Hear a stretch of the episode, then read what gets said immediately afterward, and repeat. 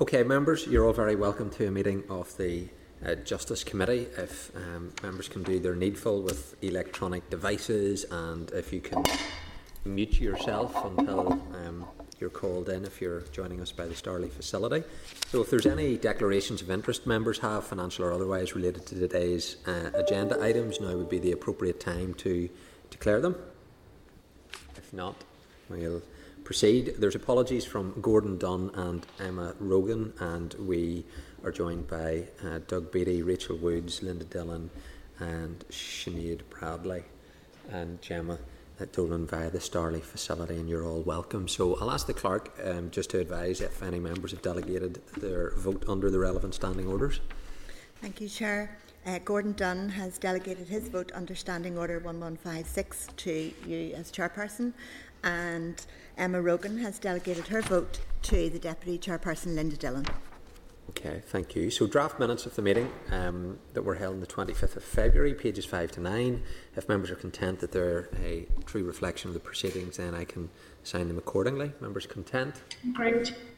Okay.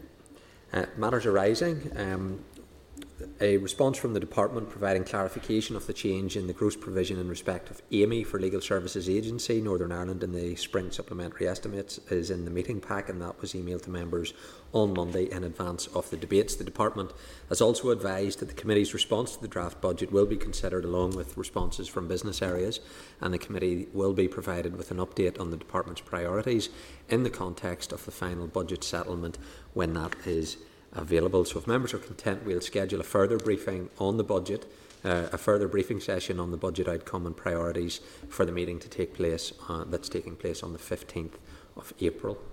If members are content, content. Item two of matters arising, the Department of Finance led the supplementary page to the spring supplementary estimates on the 1st of March, and that's also in your meeting pack and was emailed in advance of the debate on Monday. In relation to the Department of Justice, it seeks provision for expenditure on a recruitment and retention allowance to eligible county court judges uh, in Northern Ireland in the absence of a specific statutory provision. The committee noted information provided by the department on the issue at the meeting on the 10th of September. So again, members, it's just to note the supplementary page to the spring uh, estimates unless any further information is required. Duly noted. Noted. Excuse me. Uh, item three. Um, is around the damages return on investment bill. The department has provided a response to the request for further information on the current rate of the court process and the court's capacity in relation to civil cases compared to the same time last year uh, following the oral evidence session with the minister and officials on the 28th of January. The relevant information is in your meeting pack, so members can note that information um, unless any further clarity is needed in that area. Um, just to inform members that there's also been a response in this area from the Minister for Finance regarding the wider financial implications for the executive and government departments of the proposed bill, uh, have, and uh, that's on page 27 of the tabled pack. So the Finance Minister has indicated that it would be for the Department of Justice to lead on any analysis needed to understand the financial impact of policy or legislation changes as the Department uh, is bringing forward the legislation. His officials are continuing to engage with colleagues in the Justice Department on the matter. So, members, again, it's there for noting unless there's any further information members need on that correspondence. Then, on this uh, issue, uh, just to inform members that the Assembly Speaker replied to the committee's letter seeking his views on the correspondence from the Minister of Justice, indicating that the Executive had agreed to the introduction of the Damages Bill with a condensed committee stage that would need to be concluded by the 30th of April and the provision of an indicative timeline providing 27 working days for committee stage. Um, that can be found in your tabled pack pages 23 and 24. So the Speaker has indicated that he does have an interest in upholding the scrutiny and accountability functions of the Assembly and states that the Assembly's role of scrutinising legislation is one for the Assembly to exercise independently. Uh, he confirms that it is for the Assembly to, do, to decide by way of a cross community vote whether accelerated passage for a bill uh, would be granted, and that the Executive has no role in determining the length of a committee's consideration of a bill.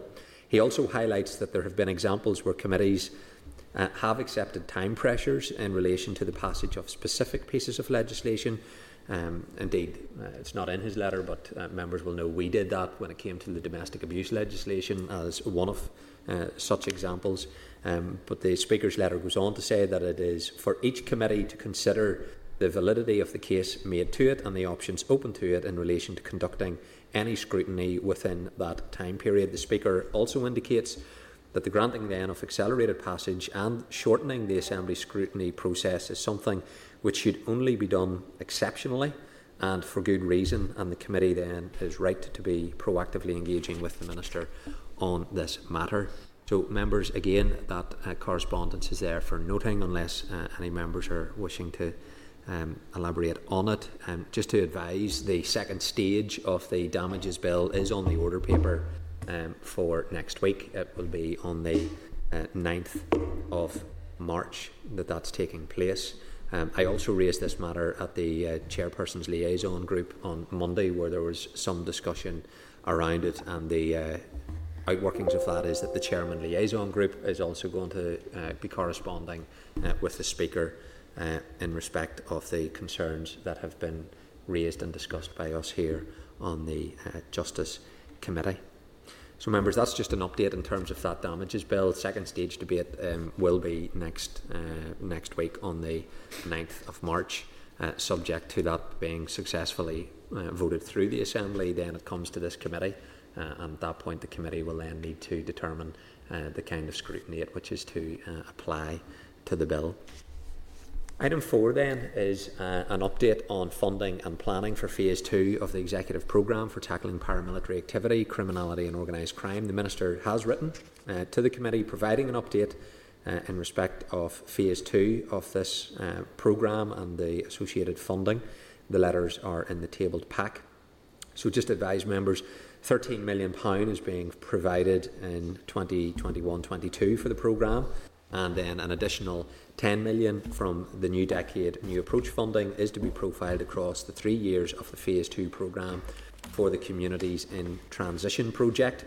Uh, the programme now has two overarching objectives. Um, that is people and communities being safe from harm caused by paramilitarism and people and communities are more resilient to paramilitary influence and involvement in paramilitarism, criminality, and organised crime, and details of how the funding will be allocated and information on the projects to be funded in 2021 22 have been provided. Uh, the committee received an oral briefing on the proposed new programme uh, at our meeting that took place on the 26th of November last year, following which members indicated uh, that they uh, wish to have further engagement um, and discussion with officials on the second phase of the programme when there was clarity on the funding uh, position. So, members, an oral briefing on the Phase 2 programme uh, is scheduled into the Forward Work programme, and that's to take place um, before, obviously, the summer recess. So, that meeting uh, will be organised in due course. Okay, members, so if I can move on to agenda item 4, which um, is the draft adult restorative justice strategy for Northern Ireland, and it's a summary of the consultation responses and the proposed next steps. So we do have um, officials here attending the meeting um, to outline the results of the public consultation on the development uh, of this strategy and the proposed next steps. The relevant uh, papers members are pages 35 through to 191 of the meeting. So I'm delighted to be able to welcome in person um, the officials that are joining with us, and uh, I'm, I'm, delighted that we're not going to have the technical glitches um, that have plagued some of our sessions. So um, most of our members are actually via the, the remote facility, um, but nevertheless, um, I'm, I'm very pleased to have officials here. This room is more than suitable and adequate in terms of accommodating people coming in and the appropriate uh, risk assessments and all of that have been carried out. So uh, I certainly welcome uh, officials being here in person uh, to be able to engage uh, with me and the committee. So can I formally welcome Paul Doran, Director of Rehabilitation, and Stephen McCord, who is Head of Rehabilitation, Resettlement and Reducing Reoffending from the Department. And the session will be reported by Hansard and a transcript of which then published in due course. So I'm going to hand over to yourselves to provide an outline and then we'll pick it up from there. So thank you. Thank you, Chair, and good afternoon, everyone. Um, we are very pleased to be able to brief the committee on the Department's plans for an adult restorative justice strategy for Northern Ireland and in particular on the responses we received to the public consultation that was held last year. This is a piece of work that has been in development for a number of years. It was always the intention to expand on the successful introduction of restorative justice in the youth justice system and to build on the important community based work that had grown from the desire to find legitimate alternatives to paramilitary assaults. The absence of an Assembly and a Minister of Justice's sign off the development of a new policy held up this work for some time, along with the desire to consider the implications of the Fresh Start panel report and its recommendations around restorative justice. It is good, therefore, to see it finally come to fruition. The consultation itself ran from June to September 2020, although a number of responses were accepted after this date to inform the way forward. Obviously, it was not ideal having to consult during a pandemic, but we were reluctant to postpone the work any further, given the already considerable delays we had experienced. We therefore provided an extended consultation period of 12 weeks and arranged for a range of response methods to be used, both online and via hard copy templates. An easy read version was also produced to simplify the key points in what was a very detailed consultation document. Over 500 individuals and organisations were issued with links to the consultation. Key stakeholders were also offered the option of virtual consultation events online, but most were content to respond on the basis of the consultation document. A number of umbrella organisations, in particular the Restorative Practice Forum, Victim Support NI, and Women's Aid Federation, sought feedback from their stakeholders in advance of providing a consolidated response from each organisation. As you will have seen from your briefing paper, a total of 41 responses were ultimately received, with 39 of these providing answers to some or all of the consultation questions with varying degrees of detail. The other two responses were short covering letters of endorsement. We were very pleased that there was overwhelming support for the development of an adult restorative justice strategy. It was viewed as a significant opportunity to develop a more progressive, effective, and accountable justice system, which, importantly, could give increased voice to and meaningful engagement with victims of crime. Some of the respondents qualified their support on the basis that a strategy would need to have a strong rights based approach put victims first, and ensure that all engagements as part of a restorative process were voluntary in nature. We would agree with all these views. For a process to be truly restorative, it cannot be coercive in any way or to any party engaged in it. I will return to this point shortly. In addition to the need for this victim's first focus, both the summary of responses report and the briefing paper issued to the committee highlight a number of key issues raised by respondents to the consultation. I will therefore not rehearse them all here, but there are a few which I would like to touch on. First, if we are to successfully deliver a strategic, coordinated approach to the use of restorative justice at all stages of the adult justice system, this will require equality of provision for all. This means the same services will need to be offered for all victims and offenders across Northern Ireland regardless of their location. Clearly, given the currently limited number and location of trained and accredited practitioners, there are capacity issues which will need to be addressed. Alongside this, there will inevitably be issues around the funding of such services. The need for long term funding for restorative practices was recognised by the Fresh Start panel and led to Recommendation A9 which called on the executive to establish a dedicated fund for this work. This call was echoed by many respondents to the consultation, who recognised that the current short term nature of funding was restricting both the use and the potential development of restorative interventions. It also hindered planning for the longer term, given the uncertainty of budgets. This could lead to staff turnover, with organisations losing trained and experienced staff. As a department, we recognise the need to provide funding to underpin the development of an adult strategy. But given the potential for wider application of restorative approaches in communities and the fact that the executive has been tasked with providing a long term fund for this work, We believe it is vital to cooperate in this to ensure a coordinated approach which offers effectiveness, accountability, and value for money. The next issue I want to mention is the identified need for a review of the 2007 Government Protocol, which governs the accreditation of community based restorative justice groups and referrals to them from criminal justice organisations.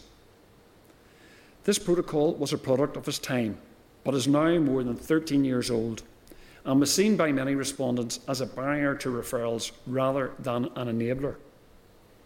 While most welcomed the robust accreditation and governance structures it delivers and did not wish to see a dilution of this process, there was a clear view that a review of the protocol and its operation should be carried out with the aim of increasing appropriate referrals from statutory bodies and expanding the work of restorative practice more generally.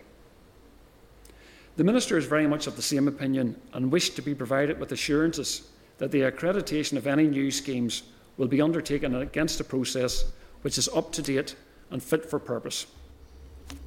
She has therefore asked us to prioritise a review of the protocol as we take forward the work on the strategy. Finally, there was a small but important number of respondents who believed that there were certain offences, in particular those dealing with domestic abuse and sexual offences, which were not appropriate for the use of restorative justice, given the potential for coercive control and re victimisation due to the nature and circumstances of the offences. These are complex and sensitive issues, and we completely understand these views.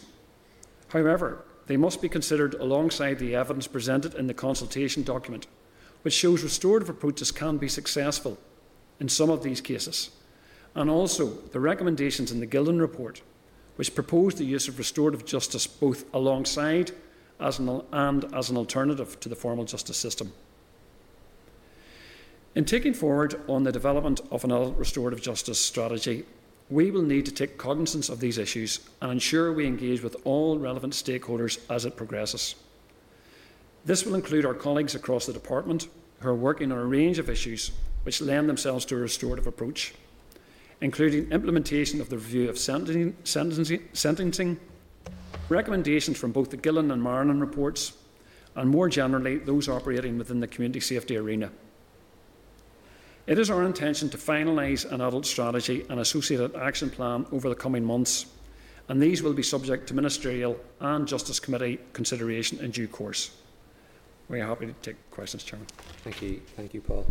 Um, and just to pick up on that last area then around some of the sensitivities to do with domestic abuse, paramilitary and, and so on.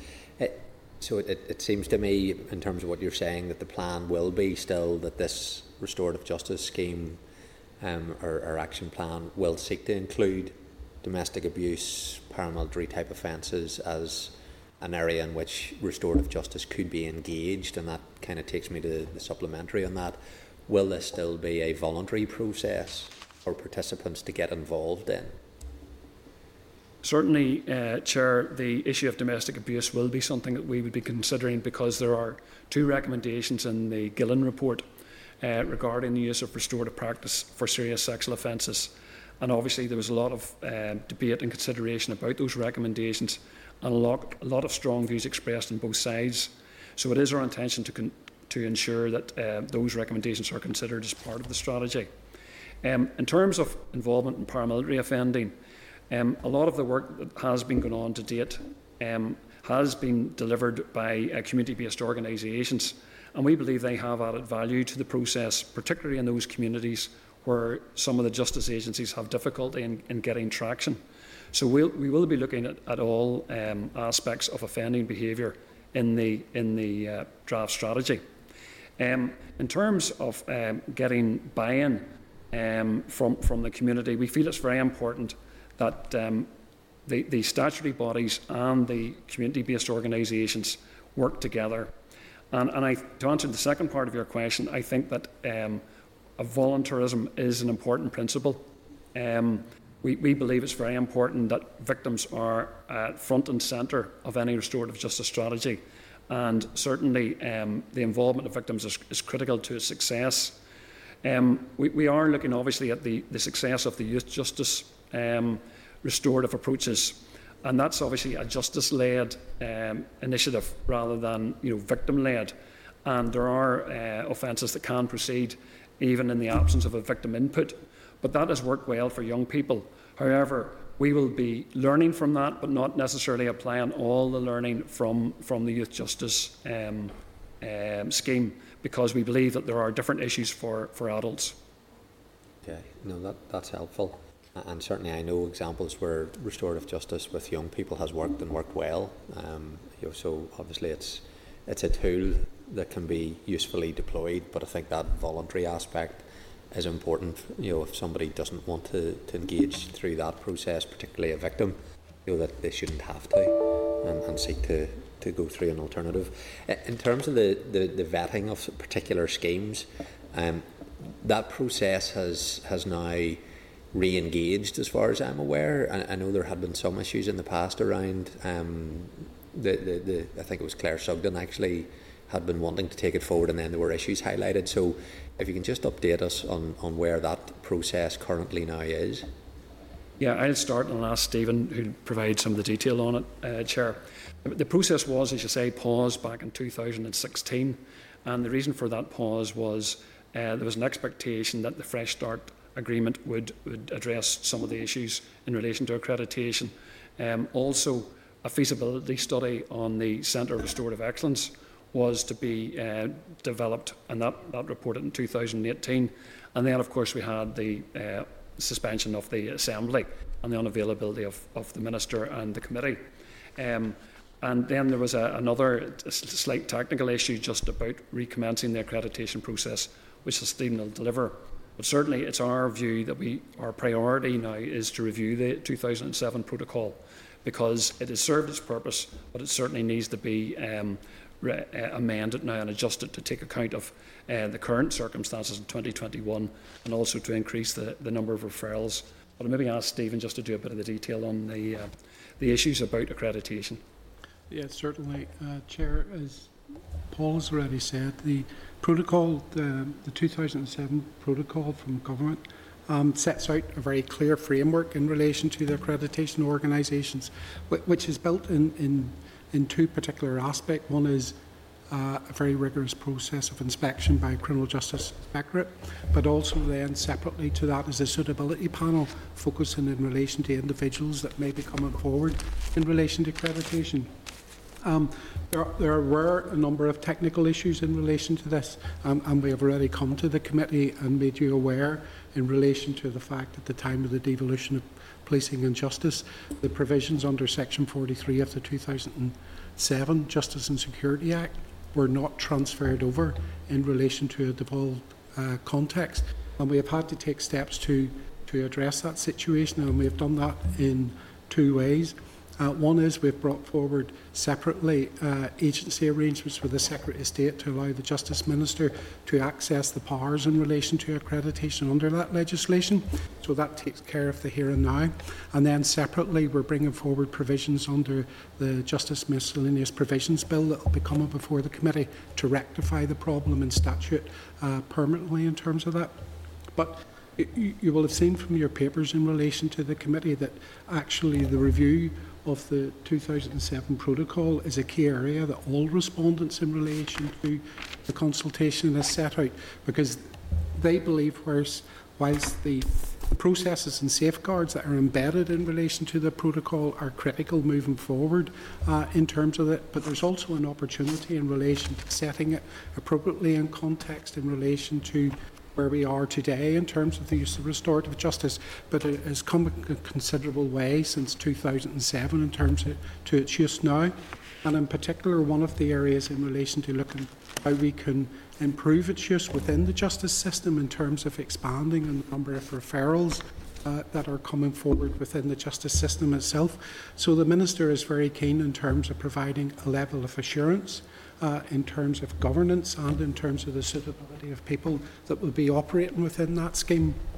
Um, that that would be the first piece of work that we would do uh, in terms of the parallel other areas of work within criminal justice that we will that we will be reviewing that protocol first off. Okay, okay, thank you. Well, let me bring in just some other members at this stage. I, might come back on a couple of points. But in the first instance, if I can bring in the, the Vice Chair of the committee, Linda Dillon. Thank you, Chair. Can you hear me okay? Yes, we can, no problem. That's brilliant. Thank you. And thank you for the, for the presentation. And you've actually answered some of my questions in, in, in your briefing, uh, particularly in relation to the accreditation process and, and the review of that. So I think that is vitally important, particularly around the referrals, because I mean, it is clear to be seen that, that one of the the downfalls of the process is the, the lack of referrals, and I think that is something that absolutely has to be addressed because, as the chair has already alluded to, and I certainly know from from my own experience within um, our communities that restorative justice, when it is applied and applied well, works well. Um, the, the chair also spoke to the issue of the, need for um, it to be voluntary, both on, on the side of, of in relation to the victim and the the perpetrator or alleged perpetrator. Um, I, I think that is extremely important because you have to be dealing with, with people that want to and are able to engage with this process. And you may well have victims who are just not able to engage with the process, particularly if we're going to include some of the issues that, that you've outlined around domestic abuse and, and and other types of offences, which I think it is important they're included, but it, there has to be the right checks and balances and safeguards in order to protect victims and, and, and particularly those who may well be under the influence of coercive control.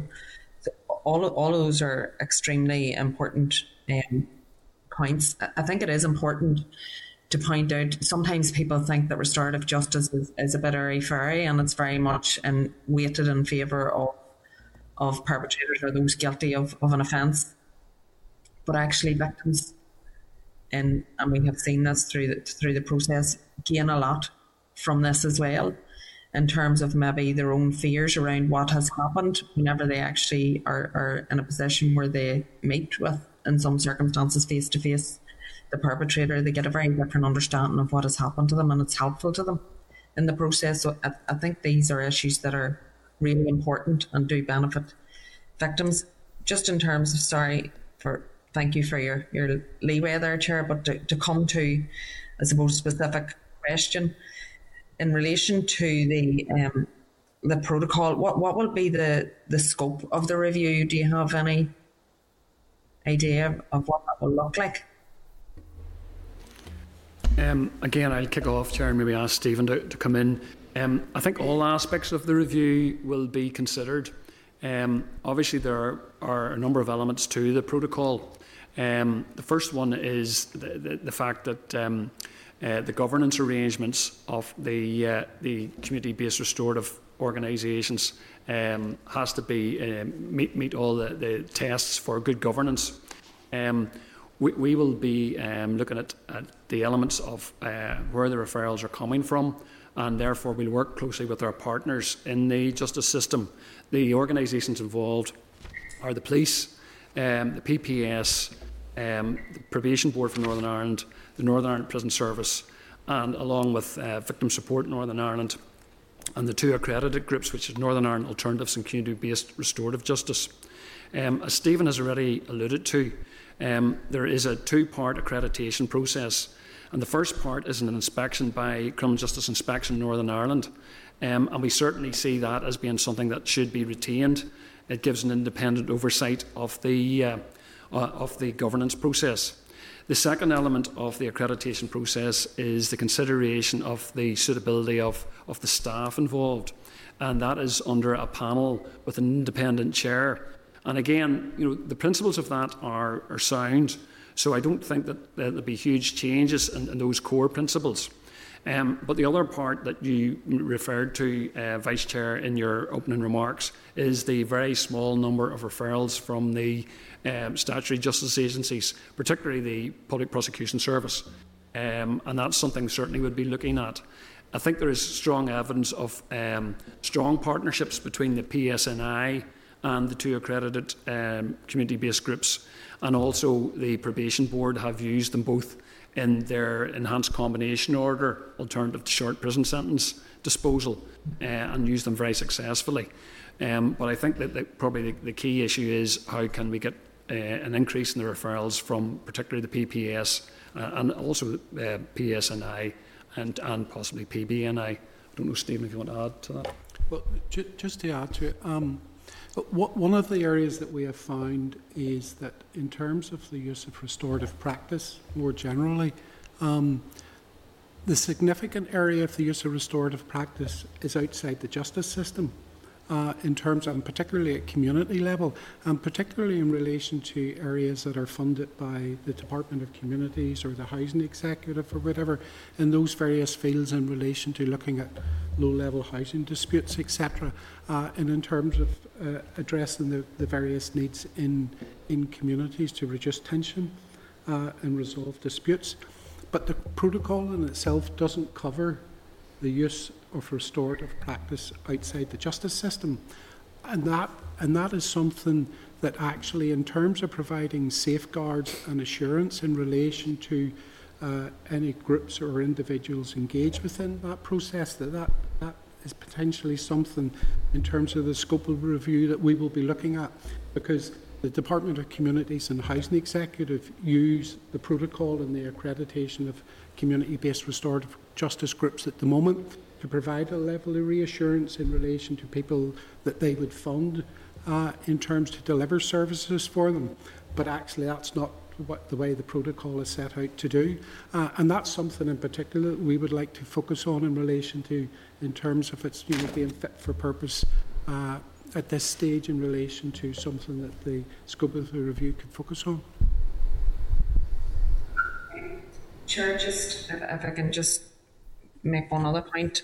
Um, I think that, I mean, it was mentioned there, the, the community and the, the importance of I, I just think we need to reiterate that and talk about the, the Centre of Excellence and, and the strategy moving forward. The reason that those um, organisations restorative justice work because there's of feedback. I don't know if others are maybe haven't muted, but um, the the issue, the reason that they work so well is because they are based in the community. They're rooted in the community.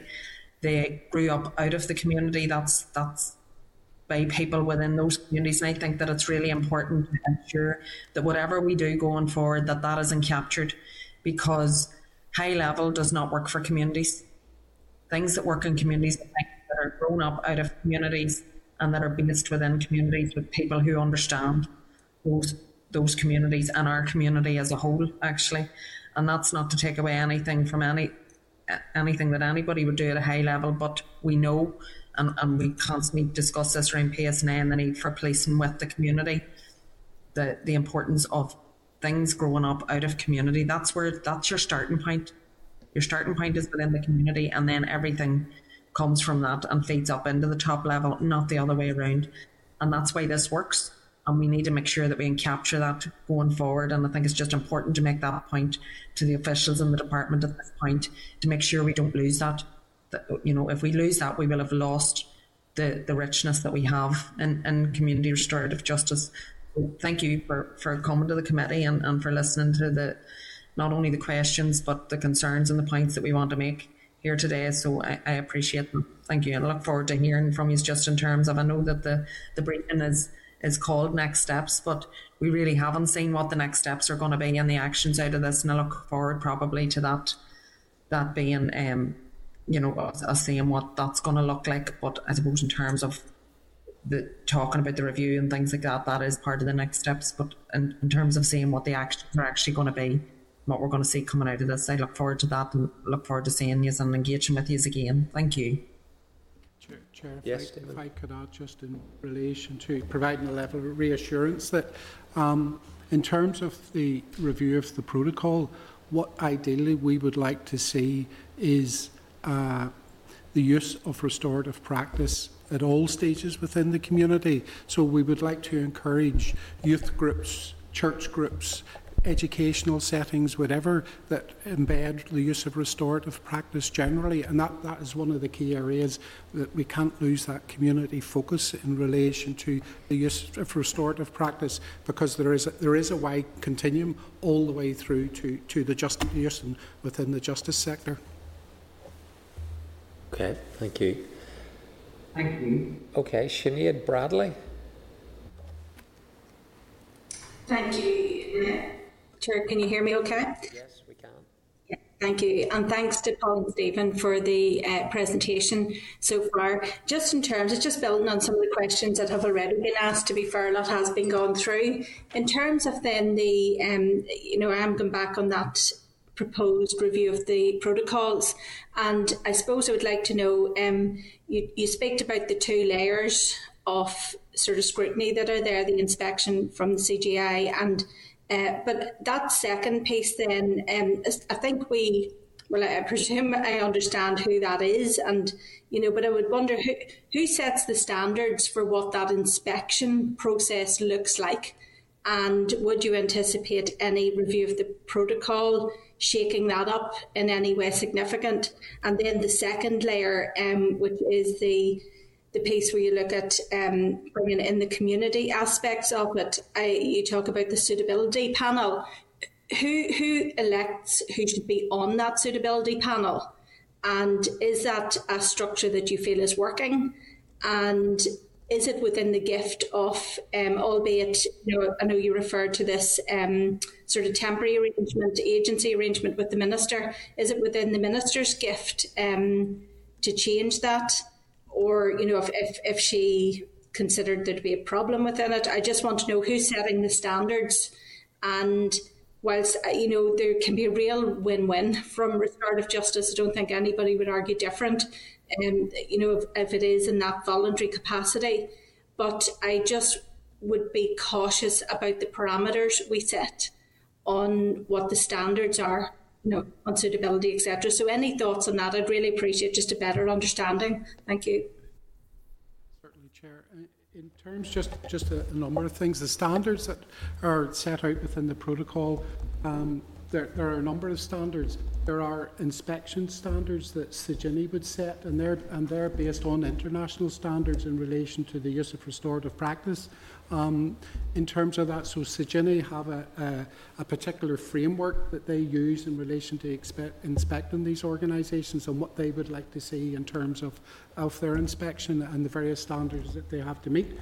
Um, and the second aspect in relation to the suitability panel, the suitability panel is made up of the of the chief executive of the probation board, the chief executive of the youth justice agency, and an independent member. Uh, and that is, and the information that grows in front of that panel is obviously the outcome of the inspection in relation to CJINI in terms of the organisation working in that geographical area, but also then the information in relation to criminal record information in relation to individuals who will be working within the scheme. And then there is an opportunity for the PSNI to also provide wider uh, information in relation to the operation of either individuals or the scheme in terms of information that they may have in terms of its work within an individual community or uh, wider information in relation to an individual that they are aware of uh, in terms of the community setting. And the panel then consider as to whether or not, in terms of that information, as to whether or not they will make recommendations to the Minister for that individual uh, to be accredited to work within that area. One, one thing that would clarify is um, we have two uh, accredited groups at the moment in relation to uh, CRJI and NI alternatives. Um, but that doesn't mean to say because they are accredited that they are accredited to work in every individual area. It actually works in geographical areas. So if either of those two organisations wish to operate within an area, they have to apply separately in relation to working in that area. So it is not a, a blanket accreditation uh, in terms of that. Um, in terms of the system operating at the moment, the, the accreditation panel, uh, in terms of the suitability panel, hasn't sat uh, for some considerable time, uh, and indeed the process, uh, as was alluded to earlier, was suspended back in 2016 uh, by the then Minister of Justice because of wider reasons in relation to other pieces of work going on at the time that they think may have impacted in relation to the accreditation scheme. Um, so it hasn't sat for some time, and it is something, as I say, that we will be putting it back in place and learning from the review uh, that will be taken forward first of all in relation to the protocol? Maybe as- just to add to what Stephen said, um, there, there is in the 2007 protocol a list of criteria for which sets out who would be unsuitable uh, for membership for, for work with uh, one of the um, uh, approved schemes. And to answer your question, yes, it, it, it's the back obviously in 2007 we didn't have a minister for justice, a local minister for justice, um, but it, it, I presume it will be the minister who will appoint the chair. Um, the previous chair was the then chief executive of the Community Relations Council. Um, and he, he was joined, as Stephen said, by representatives of both probation and the Youth Justice Agency. Um, so, so, and there was also an appeals process in place, um, and there was a, an independent point of contact for advice on human rights issues and legislation. So there were checks and balances in place, but they need to be updated now, um, and certainly the, the, the new protocol will look quite different, albeit, as I said earlier, the principles are, are pretty much sound. Thank you, thank you for that, and, and I do look forward to working through that because I think it's until we start to see the detail, it's hard to. I'll just reserve judgment for now, but thank you, I appreciate that. Thanks, Sinead. Um, if we can bring in Jemma Dolan, and then I'll go to Rachel Woods after that. So, Jemma Dolan. Thank you, Chair. Um, I have a, just one question, and it's about: um, Is there? Can you give an overview of any restorative practices that are currently in use in the prison system? Sorry, could, you couldn't repeat. I just didn't get the second part of the question, Jemma. Sorry, sorry. Um, just I'm looking for an overview of any restorative practices that are currently in use in the prison system, if, if there are any. In the, in the prison system. Yep. Yes. We, um, there's uh, two two aspects to that, and I'm sure Stephen might want to come in as well. Um, the, the, the focus in, in recent years has been on addressing uh, issues within the prison on a restorative basis uh, in relation to conflict between prisoners uh, and other prisoners, and also between prisoners and staff. And the Northern Ireland Prison Service have trained a number of staff in restorative practices along with the University of Ulster. And from 2018 ran a, a very successful uh, pilot in Quoile House, um, whereby there was uh, a significant reduction in the number of assaults, prisoner against prisoner, as well as prisoner against staff, but also a reduction in the number of people that had to be kept apart. Um, that was one of the, the, the, new things for myself when I, I joined the prison service and the, and the, Department of Justice in 2018. Um, it's a very complex issue for governors and prisons to keep prisoners apart who may be uh, in different gangs or different groups or family disputes. It's not just a sectarian thing or a paramilitary thing. There are a lot of uh, people who have enemies, and therefore a restorative approach to addressing that has been very successful. Um, we've also tried to address uh, restorative justice by involvement of a programme called the Sycamore Tree, which is delivered by Prison Fellowship and relies on volunteers um, with a clear victim focus.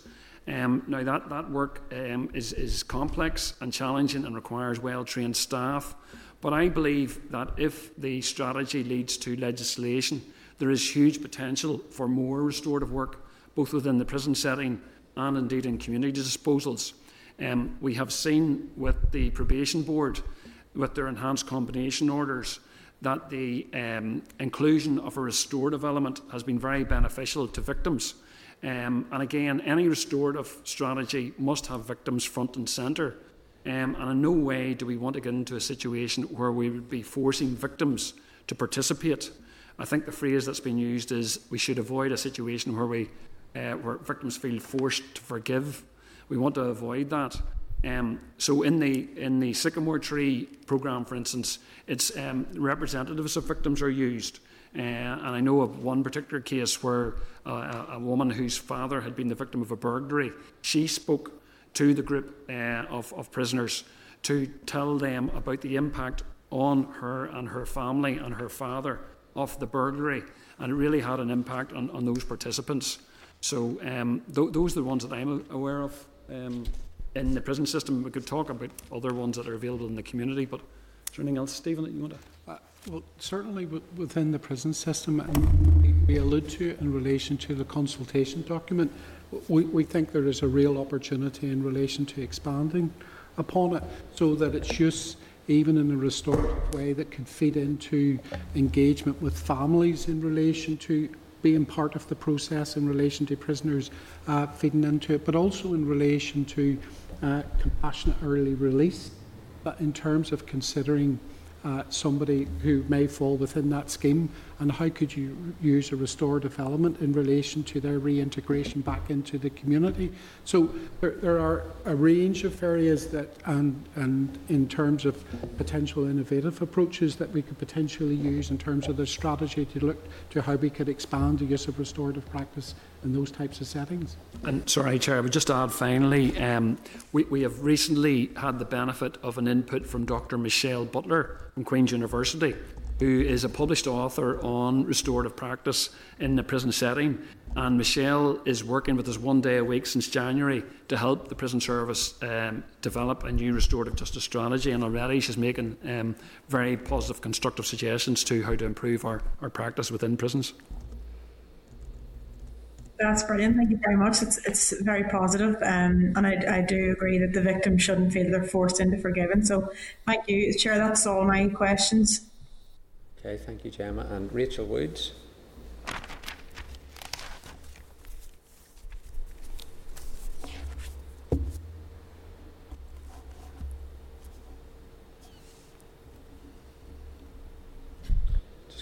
Can't hear Rachel at the moment. We'll just see. Can you hear me now? Yep, we can hear you now, Rachel. Thank you. I Don't know what's going on here. Um, thank you, Chair, and thank you, Paul and Stephen, for your presentation and also the very thorough update on the consultation. Because I really welcome this um, in front of us today and certainly look forward to the next steps that we're going to be taking in relation to this.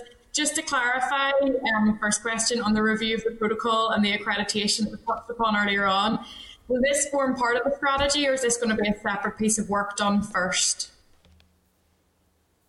Uh, this this will be done uh, in parallel to, to the strategy. So we intend to kick off the uh, the review of, of the protocol first, uh, but separately we will be working on the strategy in terms of of how we would like you know the introduction of uh, restorative justice in terms of its uh, its formulation because we're, we're as we have described the, the, the, the protocol and the accreditation is like the golden thread running through all this and we will be working from within the justice system from early intervention through diversion, through court ordered sanctions, uh, then into custody and reintegration. So it's across the whole justice spectrum, and, and the protocol will, will feed all the way through that.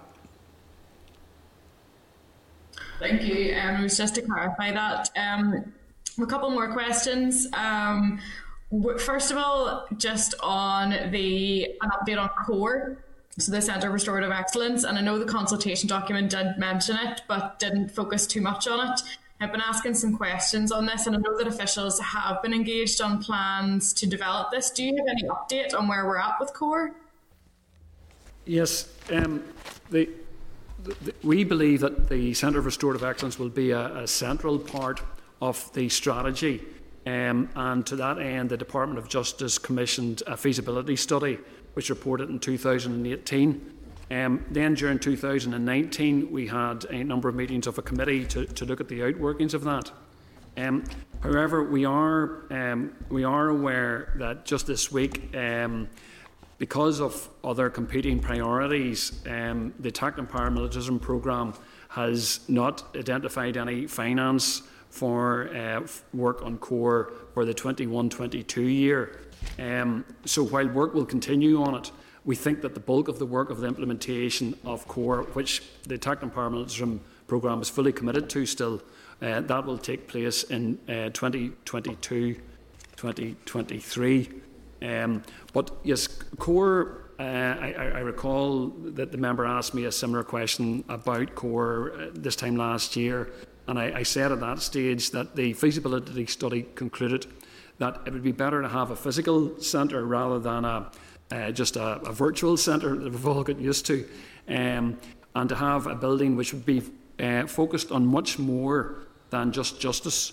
It would take in all aspects of restorative practice, such as in schools, at community disputes that Stephen talked about in relation to housing, um, also potentially within health. Um, and would bring a consistent approach to standards of practice, um, to accreditation, and to training. So we certainly see CORE as being a very important part of this strategy. Um, but just as I say, it, it's, there won't be any significant developments in core in the 21-22 year. I know, Stephen, you want to add to that. Uh, just, I think we would acknowledge uh, and share certainly the committee's view in relation to we, we would ideally like to be further on than we are at the moment. There are a number of competing reasons in relation to uh, why why we're not as far on as we, we would have liked to have been. Um, some of that are down to, to pressures in relation to uh, the department in general, but my division in particular in relation to looking at other areas. Obviously, we've been working in relation to, to the, the adult restorative justice strategy, but we've also been working on a number of other strategies um, in terms of that. And also, uh, you know, there, there are other factors that have unfortunately impacted us in relation to other staffing pressures within the department because of other notable reasons in terms of the pandemic and, and Brexit, etc., that, that have placed additional pressures on us. Um, in terms of that, one, one of the aspects is that that in terms of the sequences, and there's, there's a series of pieces of work that we've alluded to. One is the review of the protocol, the second is the finalisation of the strategy. In parallel with that, we want to be progressing core as well. Uh, in terms of that, we already know the broad principles in relation to uh, what we would like to see in place. Um, as Paul has indicated, we have a working group uh, in place to take that forward uh, in terms of that, and we're also working with the Executive Office in relation to the creation of the fund under A9 uh, of the Fresh Start Plan, which which has to be in place to actually fund the core moving forward. So th- there are a series of uh, linkages here, uh, but over the next 12 months, uh, we, we want to make real progress that, so that we could have uh, a physical building uh, in terms uh, in place for the next financial beginning of the next financial year. Thank you, and it um, certainly answers a number of the questions. And uh, I suppose I, am eager to, to, to, see this happening. You know, we've been talking about this for a very long time, but um, I appreciate the other pressures. And I suppose you've already touched upon it, but funding in A9, obviously, funding is key in the ability of any strategy going forward to ensure that it actually happens, and as well as resource. So on A9, um, if you could give us an update just on what is going on and what work's going on with, with the executive office with regards to A9. Um, and if there was any dedicated funding put in for A9 in this year's budget, um, and also finally, if there have been any discussions of potentially taking A9 out of the executive office and putting it firmly within the Department of Justice. Um, uh, uh, the answer, the answer to that is is is no. Um, in terms of naturally, the, the executive office is in the lead in relation to A9. I, I do know that they have brought together an options paper in relation to looking at how you know the the outline proposals in relation to what the fund would look like. Uh, in terms of that, and we have done a piece of work for them in relation to mapping out uh, let's say, across, across the public sector in relation to the funding that is made available uh, to restorative practice in general and what we are aware of, both within the justice system and out with the justice system. Uh, and certainly, um, you know, I, I'm not aware in relation to what stage that options paper is at in terms of consideration uh, with the special advisors and ministers, but, but I do know that the executive are looking at that and the shape of a fund and how that would be structured moving forward. I, I, one thing I would add, Chair, is that that with the core and the fund, um, the the and just just to put it into context, the the justice sector, in terms of funding, is a very small drop compared to the overall funding of of the wider public sector, and the Department of Communities in general would be the largest funder of the use of restorative practice generally, you know, at a community level. Thank you, and I um, absolutely appreciate that answer. I certainly uh, direct comments and questions towards the Executive Office in terms of that feasibility study and the options paper. Um, and one, I suppose, one last question. It says in the paper that there will be a need for a public awareness campaign on restorative justice and restorative practices, which I completely agree with um, and that would contribute to increased acceptance and uptake. But in terms of the current situation we're in, could you outline what the current barriers are, um, and if there are any that you've identified through the consultation on the acceptance of restorative justice practices? Well, I, I maybe kick off. I totally agree with the member that um, uh, um, a publicity campaign and a greater understanding of restorative practice is essential to pave the way for an acceptance that restorative practice, as has been said earlier, is not a soft option. Um, I think that there are a number of steps that could be taken. I think everybody has a responsibility to look at this um, in the same way as, for instance, Justice Gillen and his team looked at the issue in relation to serious sexual offending, because um, there were very strong opinions expressed that um, restorative approach for serious sexual offences is not appropriate because of the power and control issues in relation to perpetrators uh, and the fact that you know um, victims um, can often find the potential for re traumatisation if they were to be expected to participate in a restorative process. And certainly that's something we want to avoid. But I think the reality is now, and, and, and in the Gillen report, these stats were, were very harsh. Um, um, 17, less than 17% of female victims of sexual crime report them to the police. Um, and of those crimes that are reported to the police, um, 40% um, um, are not proceeded with. So the current system isn't serving the needs of victims, and the outcomes for victims, for perpetrators, and for the community uh, under the current adversarial system um, is, is, is, are not good and should be improved. And certainly, the um, Criminal Justice Inspection Northern Ireland, when they did a review in 2018, said that the Department of Justice should be creative and innovative. And, and I hope that um, uh, elected members would, would share that, that view that you know we know about the problems with delay uh, in the current system. We know about the fact that victims aren't satisfied um, with the current system. We know that there are um, improvements that can be made in reoffending rates for people who do come into the system. So we're very keen to try and divert those people who don't need to come into the criminal justice system away from it. And we think that the success that we've seen with young people could be replicated for, for adults. Um, so I think we, we need a, a full commitment across society to try and get better outcomes in line with the programme for government um, where we have a safer community, where we respect the law and each other. Um, and, and, I would certainly look for uh, full support from not just this, not just this committee, but also indeed the, the full assembly, um, the executive, and, and the minister, and, and so on. I don't know if you want to add anything, Stephen.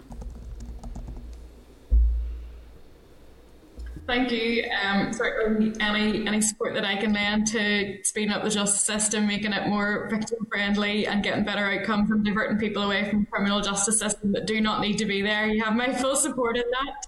Thank you, Chair. Okay, thank you, Rachel. And uh, Linda was just, I think, wanting to come back in to make a small point. Sure, the point's been covered. It's fine. Thank you. Okay. Okay. Well, if there's no other points to be made. Can I thank Paul and Stephen very much for, for coming to the committee um, today and giving us that briefing and I'm sure we'll continue to engage in this area, so thank you. Thank you, Chair. Thank you.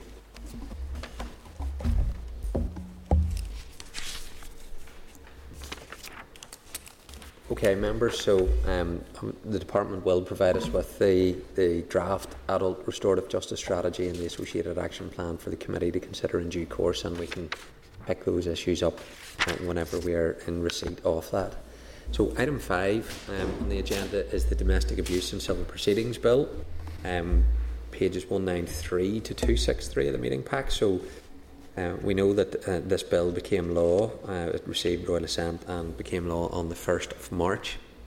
So the Department has responded to the Committee's questions regarding the statutory domestic abuse offence guidance. It has indicated that the police will have its operational guidance finalised around June. and that will be shared uh, with the committee. The PPS is currently preparing detailed operational guidance for prosecutors and administrative staff, which will be used as the basis for its training programme. It has indicated that the guidance is for internal use only and they are unable to share this externally.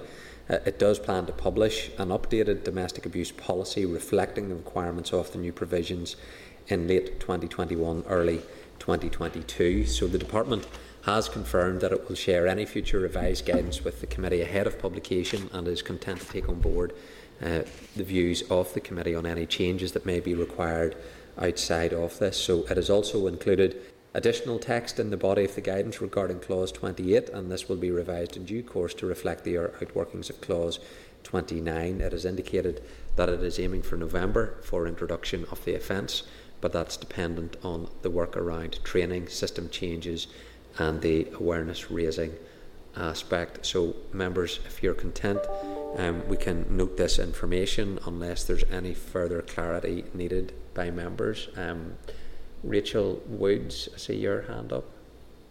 Thank you, Chair. And I suppose just uh, first instance to welcome the bill becoming an act. I think it's uh, really good that it's happened um, so quickly after final stage.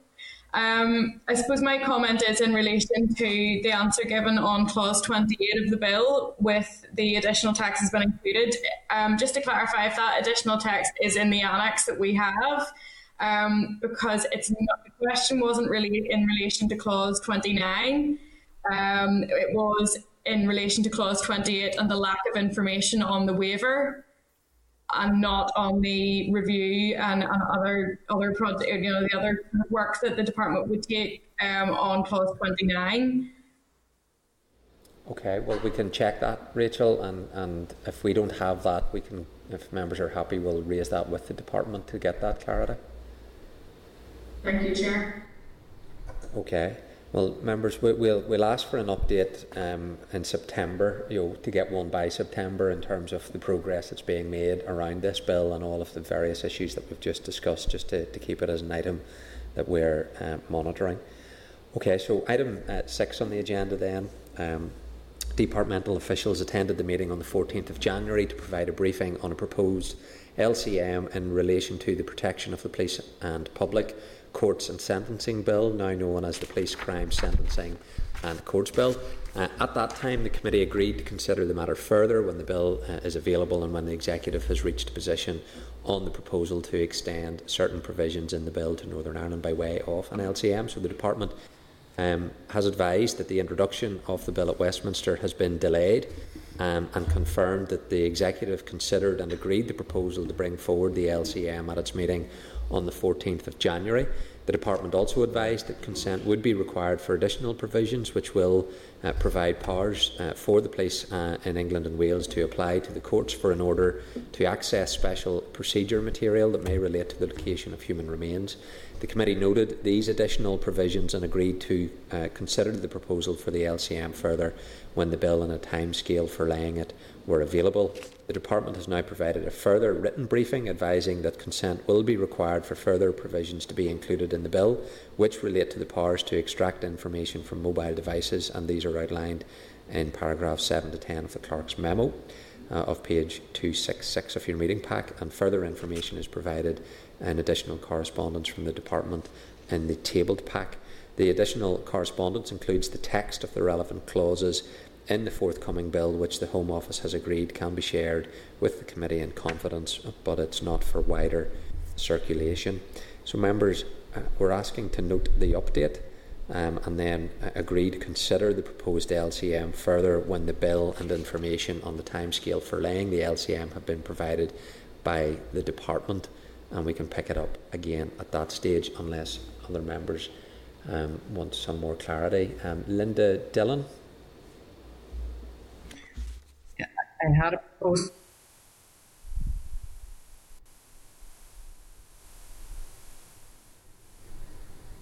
Sorry, Linda, we just dropped off there in terms of your, your call, so we'll try, we'll, we'll just try bring you back in again.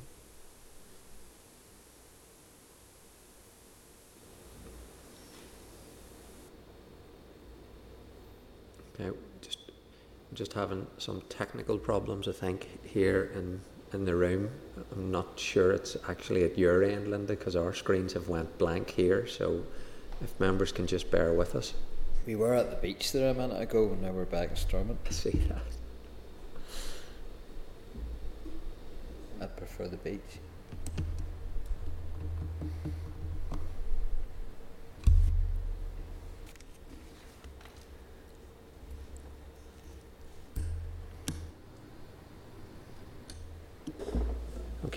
Apologies for this. We'll just see if we can get the technology. Yeah, I know. I I can see the members on my screen here, but obviously the other screens are now com- completely off. So Be in the meter. Paul, is there any items of business you and I want to put through now? or two members wouldn't make it a quorum, actually. So It wouldn't be like us to push our luck.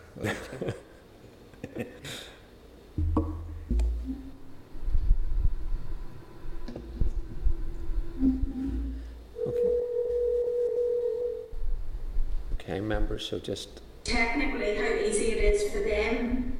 Oh, here we are. okay. So I, can- I, I can now hear Sinead. So What were Um, you saying about a Sinead? I disagreed. now Sure, that- I'm not sure if you, we all were still here, and, and, and it was it was yourselves who were lost there for a while. Yes, I think it was at our end this time. So, um, yes, I can hear you now, Linda. So, please, if you wanted to come in there on item six or agenda item six. Brilliant, thank you, Chair.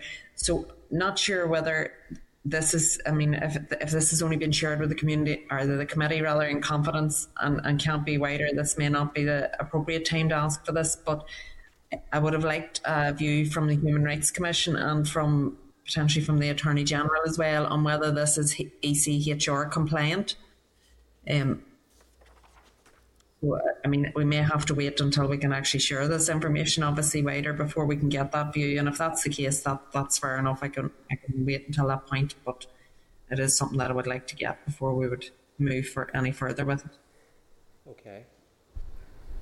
Um, if it's helpful, committee, we can probably share the policy intent.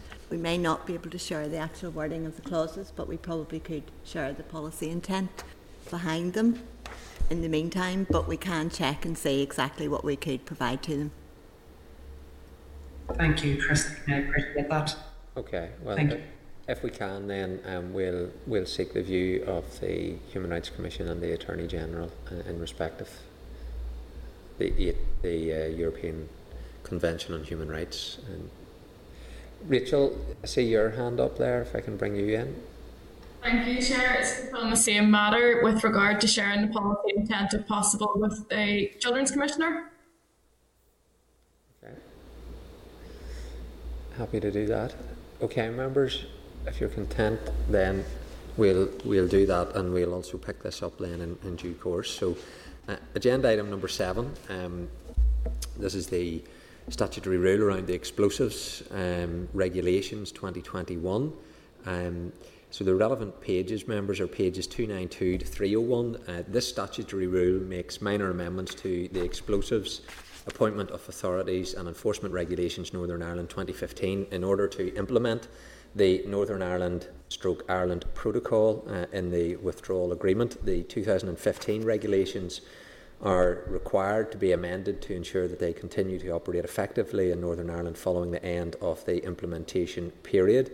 Uh, the uh, amendments replace references to member state with an appropriate term that includes Northern Ireland only and an EEA state. Uh, the rule will also ensure uh, that the uh, CLP regulation, which sets out internationally accepted definitions and criteria to identify the hazards of chemicals and requires duty holders to classify, label, and package hazardous chemicals before placing them on the market in accordance with its provision, continue to apply. Uh, the examiner for statutory rule has no issues to raise with regard to the technical aspects of the rule, and the examiner's uh, report, which was published on the 2nd of March, is at pages 70 to 77 of the uh, tabled pack. So, members, this rule is subject to the negative resolution procedure. Um, the department has advised that there isn't any changes to the policy content uh, whenever the SL1 had previously been looked at um, by the committee. Um, so, obviously, members at this stage, we need to be indicating uh, whether or not we're content with this rule, and then I need to put formal questions to members. So, on this issue, um, I'm going to bring in Paul Frew. Thank you, uh, Chair. And uh, uh, given, uh, in all good conscience, given my party's stance uh, with regards to Northern Ireland Protocol, uh, given the damage that the Northern Ireland Protocol is doing to the citizens of Northern Ireland and the attitude of the European, the EU, with regards to the population of Northern Ireland, not least the episode we had where they tried to block vaccines coming into Northern Ireland, vaccines that we didn't even need, by the way.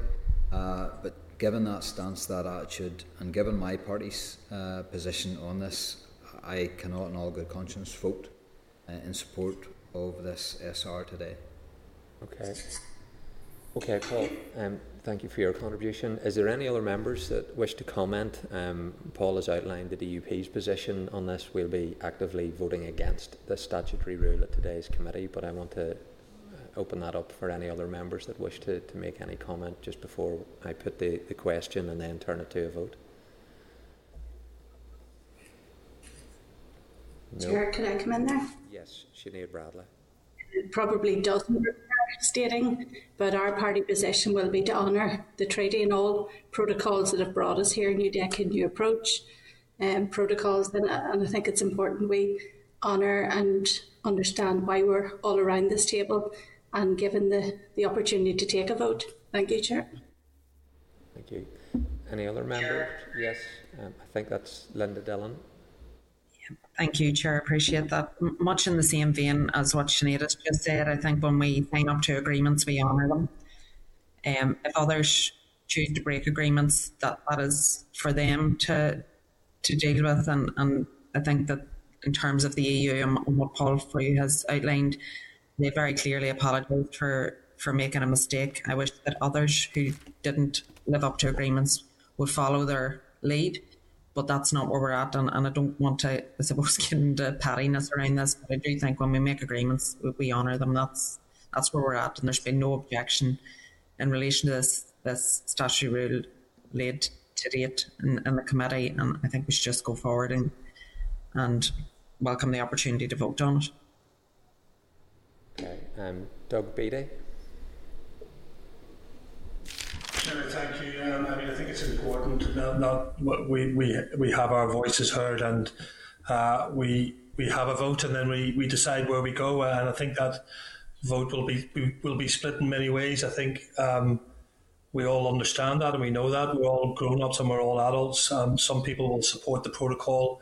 Um, my party does not support the protocol. The reality being is, no matter what is said in this room today, no matter what would be said on the floor uh, of the assembly, the Westminster government will bring forward this legislation um, anyway. Um, but but I, I can't support the protocol. It's damaging uh, to Northern Ireland, uh, and I can't vote for anything that damages uh, Northern Ireland. Okay, thank you, Doug. Um, any other members want to comment just at this stage? Okay, I think we've covered all the parties. Um, if Rachel wants to indicate she wants to speak, I'm happy to bring her in just before I move it on to a vote. But uh, if not, then I'm, I'm content that we would move that forward. Obviously, Paul Frew has outlined the DUP position on this, and just I suppose for the sake of the record, um, we're not breaking any agreement in voting this way because we never supported it in the first place and, and voted against it at Westminster and continue to oppose the implementation of the Northern Ireland Protocol. Uh, and uh, not one single unionist uh, representative in this assembly supports the Northern Ireland Protocol. Um, so it's just in terms of um, the comments that were made about honouring agreements. Um, if that if that was an agreement that we supported, we would honour it, but we haven't, and we need to be consistent in respect of it. So can I put that then formally to, to members? Um, uh, let, let me just read out the question, uh, and then members can vote. That, that the Committee for Justice considered SR 2021 forward slash 37 uh, the Explosives Appointment of Authorities and Enforcement amend- Amendment EU Exit Regulations Northern Ireland 2021 and has no objection to the rule. All those in favour, if you can indicate, and then we'll formally record uh, those that are voting in favour. So I'm going by the screens. Uh, let, let, me. I'll, I'll, just go through the, the folks, and then you can orally do that. So let me bring in Sinead Bradley. Agreed. Okay, Rachel Woods. Agreed. Linda Dillon. Agreed, sure. Okay, and Linda's also um, had a vote delegated to her on behalf of one of her party colleagues, so we'll take her vote as counting uh, twice. Uh, Jemma Dolan. Agreed. Okay. Um, so that's five votes in favour. Can I bring in Paul Frew at this stage? Against. Doug Beattie? No, against. Uh, and I'll vote against on my behalf, and uh, Gordon Dunne had delegated his vote uh, to me. Uh, so, members, the, the motion in that respect passes uh, five votes to four, um, and obviously that then is the official position of the uh, the Justice Committee by way of a majority vote. Um, this is a statutory rule subject to the negative resolution procedure, so in that respect, this committee won't take forward then any action officially by way of wanting to uh, pray against that by way of a prayer of annulment. That, that obviously is something that is open to any member of the Assembly uh, if they wish to, to do that and take this issue into the floor of the Assembly. But uh, that concludes the official Justice Committee's deliberation and consideration of this statutory rule. So thank you, members, for that. Item 8 in terms of uh, the next uh, agenda is the postal administration rules. At the meeting on the 3rd of December, the Committee for Justice considered a proposal by the Department of Justice to make a statutory rule to provide the procedure for the Special Postal Administration regime. The Postal Services Act of 2011 allows for the designation of a postal operator as a universal postal service uh, provider to be responsible for the minimum service of delivery of letters six days per week across all UK postal addresses at uniform affordable prices. Uh, at present, Royal Mail is the only designated universal service provider. The 2011 Act puts in place a special postal administration regime designed to ensure the continuation or the continuance of the universal postal service in the event that a company providing that service is at risk of entering insolvency proceedings. So the committee agreed to seek the views for the Committee of Economy on the proposal as responsibility for insolvency policy rests uh, with the Insolvency Service in the Department for Economy. The committee also agreed to request clarity from the Department of Justice on the up-to-date position of Companies House and the Enforcement of Judgments Office on the proposed rule. So, members, um, the Committee for the Economy has advised that the Department of the Economy has indicated that the rules will bring Northern Ireland into line with the rest of the UK, where similar rules have been introduced, and the Department of Justice has advised that Companies House and the enforcements of Judgment uh, Office are content for the rule to be made. So this statutory rule is subject to the negative resolution procedure. So if members are able to indicate whether they're content with the proposal for the statutory rule or whether any information needs to be uh, required, if we're content, then it will come back to the committee for then the formal consideration of it. So members content then um, with this statutory rule, and then we'll um, bring it forward whenever we have that laid in the Assembly for the committee to consider. Uh, item 9 then is the new strategic programme for government update and progress.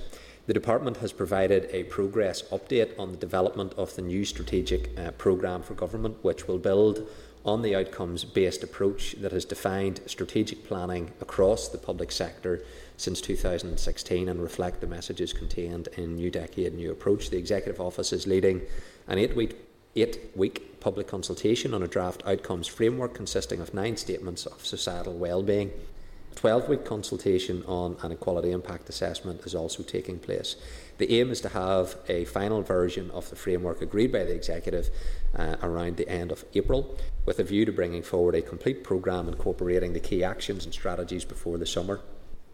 It is anticipated that the Department of Justice is the natural lead for the outcome um, which is everyone feels safe, we all respect the law and each other, uh, and it is also named for input into three other outcomes. While the public consultation is ongoing, officials will consider the development of a preliminary actions under the proposed priority areas outlined in the draft uh, framework to achieve that outcome. This work will be undertaken alongside the development of the Department's business plan for 21 22. When the final version of the framework is agreed by the Executive, the Department will develop a draft action plan to support the agreed outcomes uh, and will share this with the committee.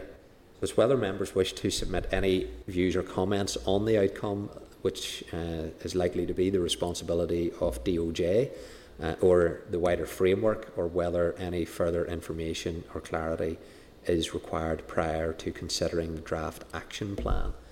If we're content, we'll consider the draft action plan when it comes forward. But um, Mr. Frew, yeah, just very quickly, not to hold up the meeting. Um, someone had uh, had an interest in, in this with regards to the negotiations uh, last year.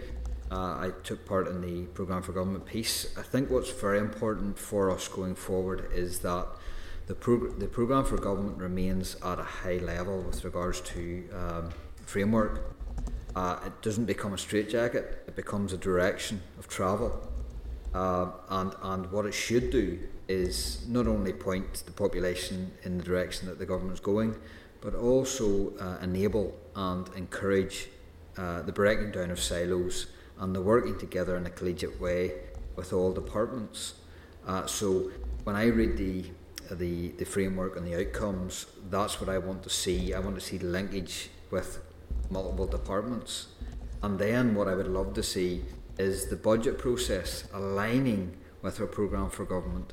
So whilst that's not necessarily justice related, Chair, I just think it was important to state that that you know programme for government should be a very important document, uh, but it shouldn't be a straitjacket and it should be high level, encouraging uh, individual ministers and departments to work together. Thank you. Okay. Okay, well, members, we'll note those comments too from Mr. Frew, but we'll pick this up whenever the draft action plan then is brought forward to us. Um, Item 10 is the Troubles Permanent Disablement Payment Scheme. It's just, again, to provide an update. Members will be fully aware at this stage of all of the different aspects, but the Minister has provided an update in uh, respect to recent developments around this scheme. Um, work including development of an application form and an IT system to support online applications is on schedule, and uh, NIJAC has completed the recruitment process for short term members of the Victims Payments Board, and the 26 members were formally sworn in on the 23rd of February. The appointment of Mr Justice McAlinden as President of the Board was also announced with effect from the 1st of March. Following a procurement competition, Capita has been appointed to design the medical assessment service. The President of the Board believes that it is important for applicants to have access to guidance on how medical assessments will be carried out. Having engaged with the relevant sector groups over recent uh, days, he has concluded that the scheme should not be opened until the medical assessment service has been fully designed and agreed by the Victims Payments Board. Uh, this means that the scheme will not open for applications in March as had been previously anticipated. The Minister has also provided an update on efforts to secure funding for the payments and recent meetings with other executive ministers and the Secretary of State uh, for Northern Ireland. So, members, it's there for us in terms of that information uh, to note, and I'm happy if members are wishing to comment. So if I can bring in um, Linda Dillon, and then we'll go to Sinead Bradley. Thank you, Chair. Just first of all, to say that I welcome the fact that the board has been appointed and, and the president formally appointed as, as, as the president rather than the and I think that it's important in, in terms of giving the, the victims confidence that we are moving forward with this and that they are actually going to be delivered for it. And that is, that is really important. And even the fact, obviously, that there was engagement with, with that sector around the issue of, of opening the application scheme and in the absence of guidance for the, the medical examinations, that there was good um, cooperation, as I understand it, which I think is all, all positive and shows that they are that there is a, a victim centred approach here, which is really important. Could I suggest, Chair, that we um, informally, the committee, would meet with that reference group, which is made up of all of the different um, representative groups in, in terms of um, the Victims and Survivors Service, the, the Victims Forum, um, ELA, RFJ, and, and, a number of other organisations. I think it would be good for us to hear directly from them if there are any issues, and, and I'm hoping, given that we haven't heard any, um, we have also studies including that, um, given that we haven't heard anything, that that's a good sign that, that they're content with how things are moving forward. But if they have concerns, I think that we should give them an opportunity to meet with the committee to raise those concerns, and I think it would be it would be good to do that in an informal setting, um, which allows I suppose them to to have a a more free flowing conversation with us as committee members. If if the committee would be agreeable, I think that would be a good thing for us to do in in, in moving forward. And also just to make the point again, and, and I did make the chamber this week during the budget debate Obviously, there are concerns around funding and where the funding will come from, but that is a political battle. And, and I think that's something that we should be united on in terms of our ask of the British government. It is not an issue for the victims to concern themselves for. We have to deliver for them. And and that's, you know, that there, there, there is not only, obviously, we have a, a judge and a court ruling, but that's not what it's about. We have to deliver for them because it's the right thing to do and that's where we need to go forward. And, and I think we can be united on all of those issues on our ask of the of the British government in terms of their responsibility and on the fact that we want to deliver for all of these victims right across the board.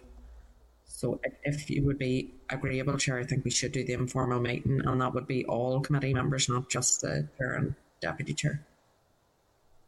Linda, um, I'll bring in some of the other members and then we can pick up on, on these different action points. So Sinead Bradley and then Rachel. No, Chair. Sorry, thank you. Uh, no, Chair, just to echo that, I, I really think I would just like to put on record um, that I'm pleased to see that progress has been made in terms of building up the mechanics around around this. And we are united on this in terms of um, everybody wants to see the resolution to the funding of it.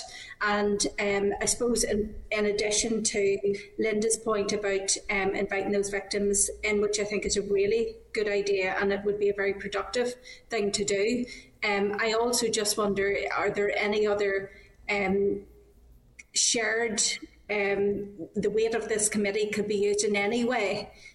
uh, by the executive office or others for us to to show our united front on this matter, uh, be it directly to the Secretary of State. I, I just think we should collectively come together and and use our strength in any way we can to support these victims. And I'd be open to hearing um, through the, yourself, Chair, anything we as a committee might do um, to to express that united view, I, I certainly would be welcome and would propose joining on it. Thank you.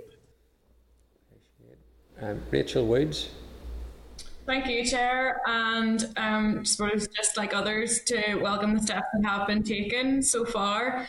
Um, it does seem encouraging that there has been engagement with the sector in this, and that it um, definitely does need to be victim centred. As Linda said, I would be happy to meet with the groups as Linda has um, put there. But I do have a few comments just on the context of this, on the content of this letter.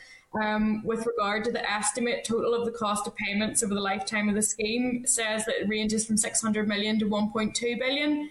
Um, certainly with the central estimate of 848 million, which excludes administrative costs. I would like to know what the basis was for these numbers to be worked out and based on what assumptions, um, if possible. And obviously, we, we do have the elephant in the room there in terms of where this money is coming from. So, any update on future meetings or current meetings with the Secretary of State and the Executive Office, I would certainly welcome some information on. Okay. Okay, I think that to everyone. Um, Paul Frew. Yeah, well, again, the the 600, I suppose, with myself and Jemma's input into the Finance Committee again, the 600 million to 1.2 billion came from the Government Actuary Department. That's who has produced those figures. This is the first time I've actually heard central estimate figure of 848 million, uh, which is interesting. I'm not sure whether I've just threw a dart at the centre of that range, uh, but uh, it'd be interesting. What what struck me from this letter, this latest letter, is the 80 years of lifespan. Um, I'd be interested to know just how they're getting the 80 years now. Of course, uh, four score and ten and all of that, but but a lot of these people are quite elderly already. Uh, so I just, uh, if they've estimated the scheme may have a life of up to 80 years, uh, but of course the expenditure would peak strongly in initial years, especially if there's an upfront cost uh, and pension. But but the 80 years just struck me when I read it. Um, I don't know what sort of formula they've they've used to come up with that, or whether it's just that'll be the opti- the, the optimum time. Uh, but no, yes, I, I think we need to. We have made progress, which should be welcomed, uh, absolutely, and we need to. We need to get the money down to these people as soon as possible. And yes, because uh, victims who will avail of this pension come from all over the British Isles and further afield, in fact, then I do think that you know there is a, an onus on the Secretary of State and uh, and on the uh, sovereign government to provide for these victims because uh, they haven't got sufficient provision over the years and they've lived with all those injuries. I'll leave it there, Chair. Okay, and um, Doug, I see your hand was up a minute ago, but I, I see it's down now. Yeah, Chair, sorry. Yeah, because that's because Paul answered really the, the question I was going to ask. Um, and it's really a combination of both what Paul was saying and what Rachel was saying, is that this estimate did come from the Government Actuary Department. But what we need to see is what the assumptions that were given to the Actuary Department.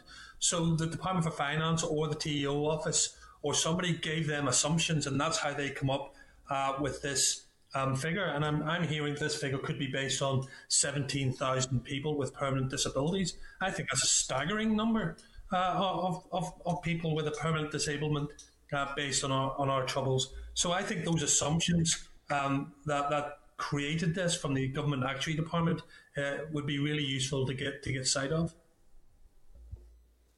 Okay. Well, listen, there's a range of different action points there, so I'll let I'll let the committee staff just pull those together, um, so that we can take them forward. In terms of an informal meeting, I, I've I've no problem with that. Um, I suppose there's an area here that the executive office, um, you know, DOJ is responsible for this administration of the scheme, but there's also a, a role for the executive office on this. Um, and I just I would want to make sure that we're we're not overlapping in some of our, our work. So if, if members are happy, we'll get the committee clerk to liaise with the executive office clerk just to identify you know what are the different work streams that that committee has been involved in and any engagement so that we can try and coordinate how best we can continue to, to carry out our role on this. So um, if we can come back to this next week when we pull together some of these different points and we'll consider a paper on it um, and then we can formalise that if, if members are agreeable to do that. Agreed. Okay. Okay, so members, there's some correspondence um, just to, to pick up on. Uh, there's nine items. I'm just going to highlight two. There's a response from the committee's request for an update on how the department is engaging on and handling the wider issues relating to the enforcement of the health protection regulations, including engagement with the committee. And the department has stated that operational policing decisions on enforcing public health restrictions are a matter for the chief constable, uh, and uh, he is accountable to the policing board. Any questions relating then to police enforcement should be directed to the Chief Constable, and any questions on the regulations should uh, be directed to the Minister of Health. Uh, in relation to the wider approach, the Department has indicated that the dedicated adherence work stream, led by the Permanent Secretary, provides strategic input to adherence issues, and officials will provide further updates on this work stream in due course. Uh, DOJ officials are also fully engaged on a range of cross departmental groups where issues of enforcement and wider societal adherence are one of uh, a number of considerations. So, members, that information is there uh, to note unless there's any other comments that members wish to make in respect of it. We will note it. Okay, and the other item then there's a request um, for a meeting uh, with uh, the chairperson, myself, uh, and other committee members at an appropriate time regarding the Justice Minister's proposal to increase the maximum tariffs for death from unlawful uh, driving. Now, the Minister has advised the committee of her decision, uh, which we got in a letter on the 17th of February, that she is commissioning uh, work to prepare the necessary legislation for introduction in the uh, next mandate uh, on this. So, members, I, I have spoken to um, Mr McCrossan, the, the West Tyrone MLA, on this. Uh, I, am happy to facilitate an informal meeting um, with Daniel and his constituent, and if there are other members of the committee that wish to join that, um, I, I will provide the invite so that everyone can be invited to it and, and you're welcome to join it. But I'm happy to take forward an informal meeting and we can circulate um, the, uh, the, the meeting and any member that wishes to, to take part in it.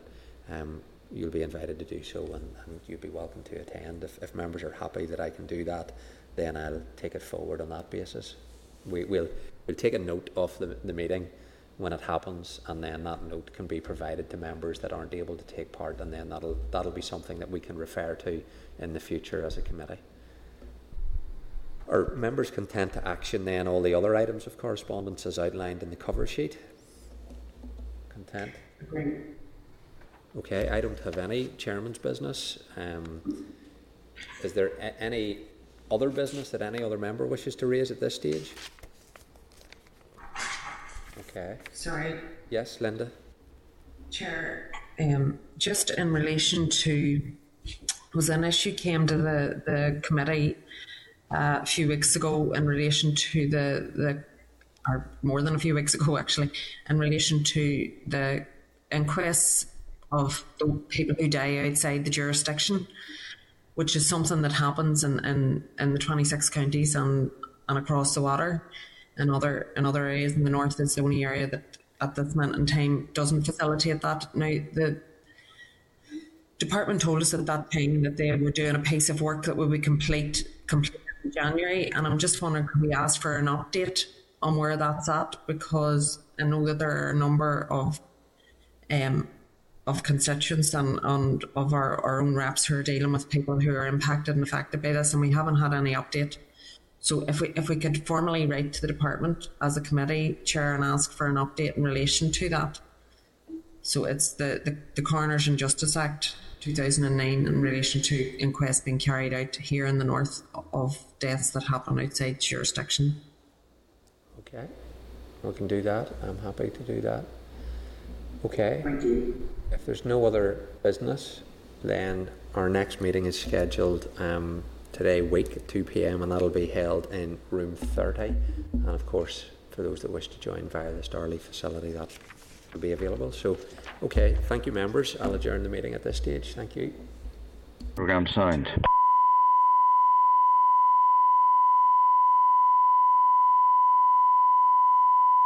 This is the Northern Ireland Assembly Senate Chamber. Programme signed.